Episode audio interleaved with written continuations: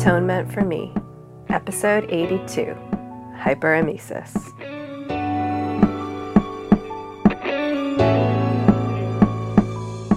Hey, Magical Misfits, it's Kaidain Ivy, and welcome back to Atonement for Me. So, last week, mentioned that we're having a baby and that I had been quite sick, morning sickness wise. And I've had morning sickness pretty much from conception. I've always had really bad morning sickness. I've always been extremely ill when I like first trimester of pregnancy, so I expected that going in. Mentioned that to my doctor, um, and we did get medication for that. However, it was worse than it has ever been in previous pregnancies and I was severely ill all the time. I started throwing up pretty much from conception uh, and conception crampings and then didn't stop. So by the time I was probably around nine, 10 weeks, so that had been a couple months of me not eating consistently, not being able to drink consistently, it was really, really bad. I couldn't keep liquid down. I couldn't keep medication down. All I was throwing up was stomach acid. I couldn't sleep because I was throwing up every 20 minutes.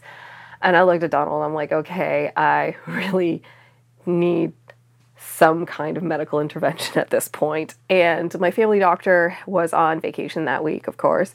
Um, so I did end up at the IWK Normally, they only see people at 20 weeks and above, but because it was morning sickness and I'd been throwing up so consist- consistently, they saw me. When they saw me, I was so dehydrated that I couldn't regulate my body temperature.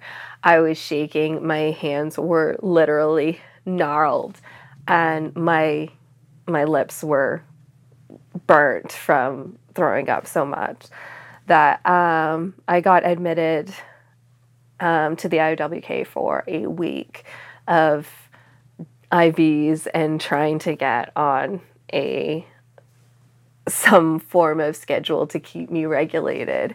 Um, and that's when I found out that I have um, hyperemesis, which is you have morning sickness and then you have extreme morning sickness, which would be hyperemesis when you literally cannot keep anything down. So I was on IV for the majority of my nutrients for that week. Liquids weren't going down.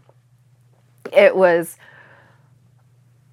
it was really scary because when you get like the stomach flu and you're throwing up all the time, you know as soon as you throw up you'll feel better and that eventually you give it a day or two, you'll be fine this was just constant with no feeling better and there is not quite an end game in sight because you have zero idea what your hormones are going to do so food aversions that i had last week are different than the food aversions that i had that week it was really, really difficult to stay on top of. I was so weak, I could barely speak because I was so dehydrated.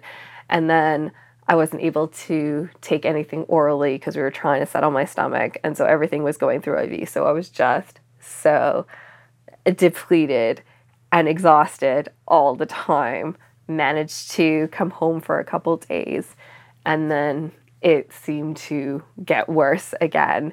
And I just couldn't keep anything down. And I find that if I um, am late on any of the medication or I don't eat frequently enough, or I skip any any of the like little tiny steps throughout the day, it can set me right back to pretty much hospital level. Um, I had a major, major stressor as well at that point.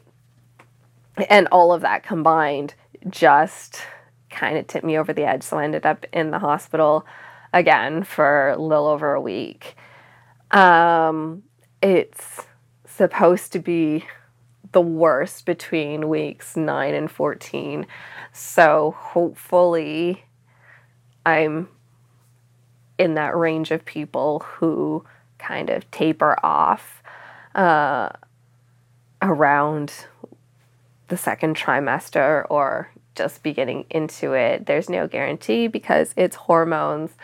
Um, and that's pretty much why I have accomplished next to nothing for the past three months because it has been crippling um, of just not being able to do anything, not having the energy, or just throwing up all the time, or just being hospitalized.